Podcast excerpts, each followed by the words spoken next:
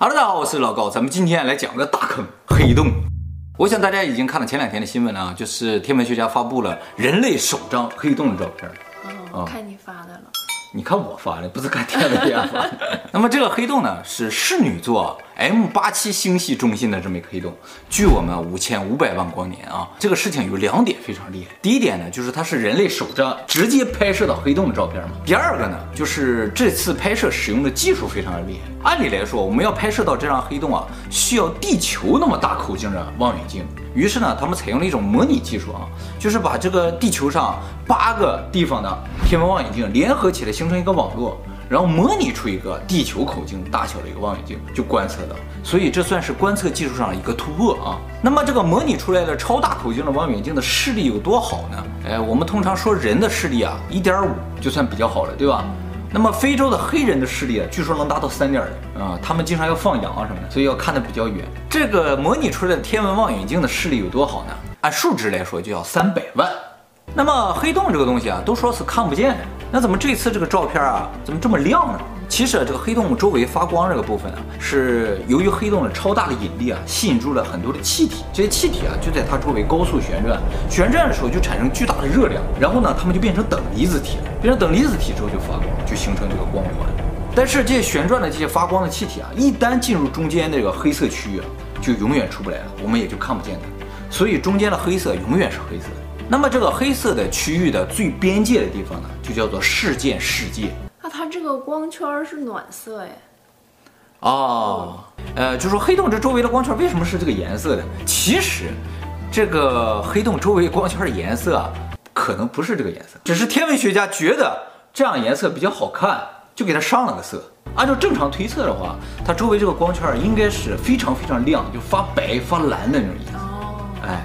而且啊，大家要注意哈，这张照片其实不是像我们用光学照相机照出来直接成像的照片，它是一个合成的照片，PS 的，抖屁股的。呃，什么意思呢？我做了一个小卡片啊，这个地球上有八个地方的望远镜，实际上这些望远镜拍到宇宙什么感觉呢？给大家看一下。现在大家看我就是等离子体的吗？对对对，现在大家看到这张地图上我钻了一些小孔啊，这些小孔就是那些天文望远镜应该在的位置上啊。好，这些望远镜实际上看到的小莫呢是这样的，等离子体的小莫，对，非常不清晰的哈。然后呢，地球在自转，然后他们就这么转过去，转过去，然后通过这八个望远镜得到的呃一些有限的数据，补全了这么一张照片。脑补，脑补的。真的，啊，通过一个算法，既然是脑补或者通过一个算法形成的图片，怎么知道它是正确的呢？他们呢就把这个收集来的数据啊分成四组，然后四组人独立去合成这个照片，结果四组人合出来的照片啊都差不多，所以就证明了这是正确的。其实也有一种可能，就是四组人都合错了。对，只有这一个黑洞吗？宇宙中黑洞啊，其实在宇宙中是非常普遍的存在的，只是我们看不见。现在知道了，就是大星系中心都有黑洞，太阳系。太阳系不属于大星系，太阳系中心是太阳。那么太阳绕什么转呢？就绕着银河系中心在转。这个银河系中心呢，就有个黑洞。怎么知道的呢？就是你想，银河系的直径有十万光年，就想它中间究竟有个多大的东西，它能拉住这个半径五万光年的东西在这转。后来他们通过这个射电望远镜去看啊，发现银河系中间什么都没有，怎么一堆这么大的行星在围绕着一个空气在这旋转的感觉啊？后来呢，经过轨道的计算，得出来就是中间啊超大的质量，但是看上去就什么都没有，所以它一定是个黑洞。当然，并不是只有星系中心会有黑洞啊，任何地方都有可能有。据推测，整个银河系里边就能有上亿个黑洞。上亿哦？对对对，这黑洞啊有一些啊在高速的运动，有些天文学家特别担心它运动到太阳系周围。你都不用它运动到地球周围，它只要靠近太阳系啊，地球和太阳一下压到一起去，人类就灭绝了。所以黑洞啊是一个非常恐怖的东西，到哪去什么东西都被它吞噬。吞噬之后变成什么呢？理论上就压缩成一个点了。可是最开始的宇宙也是通过一个点的宇宙大爆炸啊，对对对，那最后又被它吞噬，又变成一个点，然后它再爆炸，对，又爆炸又又炸出这么一些东西，它为什么在这不断的循环 就不知道，你知道吗？那么这次这张照片还有个重大的意义啊，就是它证明了广义相对论的正确性。在一百多年前，爱因斯坦呢推出了广义相对论，这个广义相对论里边就说光线。在引力特别大的地方也会发生弯曲。那多大的引力足够让光线弯曲呢？其实太阳的引力就足够，但只是弯曲比较小，看上去不是很明显。最明显的就是黑洞周围。如果能找到黑洞，而且周围的光线呢形成一圈一圈在这转的话，就证明爱因斯坦的广义相对论在极端条件下也是正确的。现在物理学有两大支柱，一个是相对论，一个是量子力学。量子力学适用于微观世界，在微观世界相对论不好使那么在宏观世界广义相对论究竟好使到什么程度不知道。于是就要找到一个极限状态。那么这个极限状态呢就是黑洞。如果在黑洞周围这广义相对论也是对的那就证明在我们这个尺度一直到黑洞那个尺度相对论都是实用。那接下来我们就只要研究就是微观世界这个量子力学是不是完全对的。如果量子力学也完全对了那整个物理学界就定型了。但是科学家们最终追求的是把它俩结合起来，就是相对论和量子力学完全结合成一个理论，然后用一个公式来表示整个宇宙。但是呢，如果真的到那一天，这两个理论结合形成一个公式，又产生了一个可怕的联想，就是说整个宇宙啊能够用数学来表示。我们现在只要能用数字表示的东西都能够虚拟它。世界如果可以数字化的话，那世界也就可以虚拟。也就间接的证明了我们这个世界有可能是虚拟。可是我们现在的生活就是越来越数字化呀。对呀，就不断的证明这个世界是在虚拟化的。那黑洞里面什么样？真的可以穿越吗？这其实也是下一个课题啊，就是我们现在已经从外面看到黑洞了，那黑洞里边什么样呢？理论上是永远无法知道。要想知道的话，你就得自己进去看。那还能出来吗？出来，所以就你自己知道。据推测，黑洞里边不是黑的。我们虽然从外面看黑洞是漆黑一片，但是里边有可能特别的亮，因为啊，光线被吸进去之后就永远无法出来了，所以光线就在里边团团转。再一个就是，虽然说黑洞里面重力非常大，但是很有可能黑洞里边是非常稳定的一个环境，啊，非常适合居住啊，对对对，而且呢，那个地方由于引力特别大，所以时间的流淌会非常非常的缓慢。如果你能够待在黑洞里面，你就能得到永生，哦。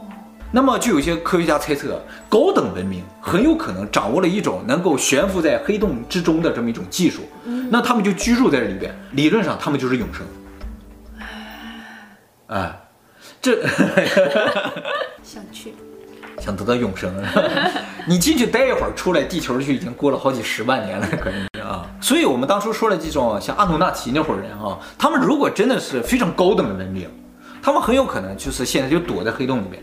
尼比鲁很有可能就是一个黑洞，他们就躲在那里边，之后想出来的时候就出来，啊，再看看地球发展到什么程度了，没达到他们要求，他们再回去，那继续待着。因为出来对他们来说是有危险的，因为出来他们时间流淌就加快了。对啊。啊，就会迅速的衰老，你知道？他们发现了这个问题之后，就不怎么出来了。出来，反正放一些小灰人出来，那、啊、就放些机器人出来还可以，对不对？啊，太阳的引力就要比我们地球大。所以实际上太阳表面的这个时间流淌就要比我们地球要慢。那你比我慢吗？对，我就比你慢点儿。没感觉，没感觉啊，感觉我衰老了更快。好吧，在我身上证明了爱因斯坦的相对论是错的。错的那虫洞和黑洞有什么关系啊？啊，对，我们刚才讲黑洞里边还没讲完哈、这黑洞啊最中心的部分就有个奇异点嘛。嗯，这个奇异点是什么？就有人说可能就是像你说的是虫洞。爱因斯坦也认为它是虫洞。爱因斯坦认为啊，黑洞中心这个起点是个环形，像面包圈儿一样。他说，穿过这个面包圈的洞，对面呢就是另一个宇宙。有可能哎，它不断吸食我们的光，就吸到另一个世界去。啊，对，它在我们这个世界又吸收能量，又吸收光，到另一个世界，它有可能在这喷射这些东西。那如果它在喷射，你会想到什么东西？太阳。哎，没错，就说明啊，很有可能在我们这个世界的。黑洞在另一个宇宙，另一个世界里，它就是恒星，而我们这个世界的恒星，其实就是另一个世界的这黑洞。那当然我也觉得起点很有可能是维度的连接点。就是我们三维世界连接到四维世界的这么一个起点，有可能银河系中心这种大的黑洞啊，就连接更高的维度，那整个宇宙都在旋转嘛，中心就连接到最高的维度。哈哈哈，又起鸡皮疙瘩，哈哈哈，对哦，我怎么总有生理反应，就说明你全身的量子他们都兴奋，你知道吗？哈哈哈。那么在这个黑洞的理论发展过程中啊，曾经出现一个非常有名的战争，叫黑洞战争。就科学家因为黑洞的事儿打起来了，引起这个战争的，就是霍金。那么霍金能打过？还真是一帮人都差点没打过霍金。那么在说这个事情之前，我们先提一个前提，其实我们这个世界上所有的东西都是由一种东西组成的，比如说都是由原子组成的。那么我们和石头、和猫啊狗究竟有什么区别？就像我们两个人之间究竟有什么区别？那最直白的说法就是我们俩 DNA 不一样，这个 DNA 就是信息，组成我们的物质是一样的，但是组成我们的信息是不一样的。嗯，那一个物质掉进黑洞里之后呢，它这个物质不管怎么变化，压缩也好，在里边出不来也好，那它的信息哪去了？按照量子力学，信息是不会消失的，那这个信息就一定得保存在什么地方？这霍金就说这信息就没了，那其他科学家就说不可能，这信息一定保存在什么地方？他们就通过思考产生了战争，最后呢，这个战争呢。得出一个结论，就是霍金错了。怎么知道霍金错了呢？就是大家投票，就凑了好几百个科学家、天文学家哈，他们一起投票，你认为谁对？结果大部分票投给了就认为信息保存下来这一侧。那么信息保存下来是怎么保存的呢？现在猜测很有可能是保存在这个事件世界上。哦，就外面那一层结。对对，当一个物体啊进入到黑洞里，通过时间世界的时候，它的信息就保存在这上面。然后东西进去之后，就拆分成原子，然后压缩怎么样，或者到另一个世界都无所谓。那么从这个角度呢，就有人觉得这黑洞就是一个信息和物质收集的机器。那信息留着有什么用呢？重建宇宙啊，它最后一爆炸的时候，就把这些信息和物质又爆开，然后又形成新的宇宙。那么也有一些人说，它这个信息收集的这个功能啊，就感觉啊，和我们以前提到那个世界是虚拟的这个理论连接上了。因为如果我们这个世界是虚拟的，那我们就相当于在一个虚拟现实的游戏里边。那么这个大型游戏要运转的话，就需要更多的内存空间之类的。那些垃圾信息，比如说死去的人呢他们的记忆、他们的思想，那就需要有一个机制把它回收掉。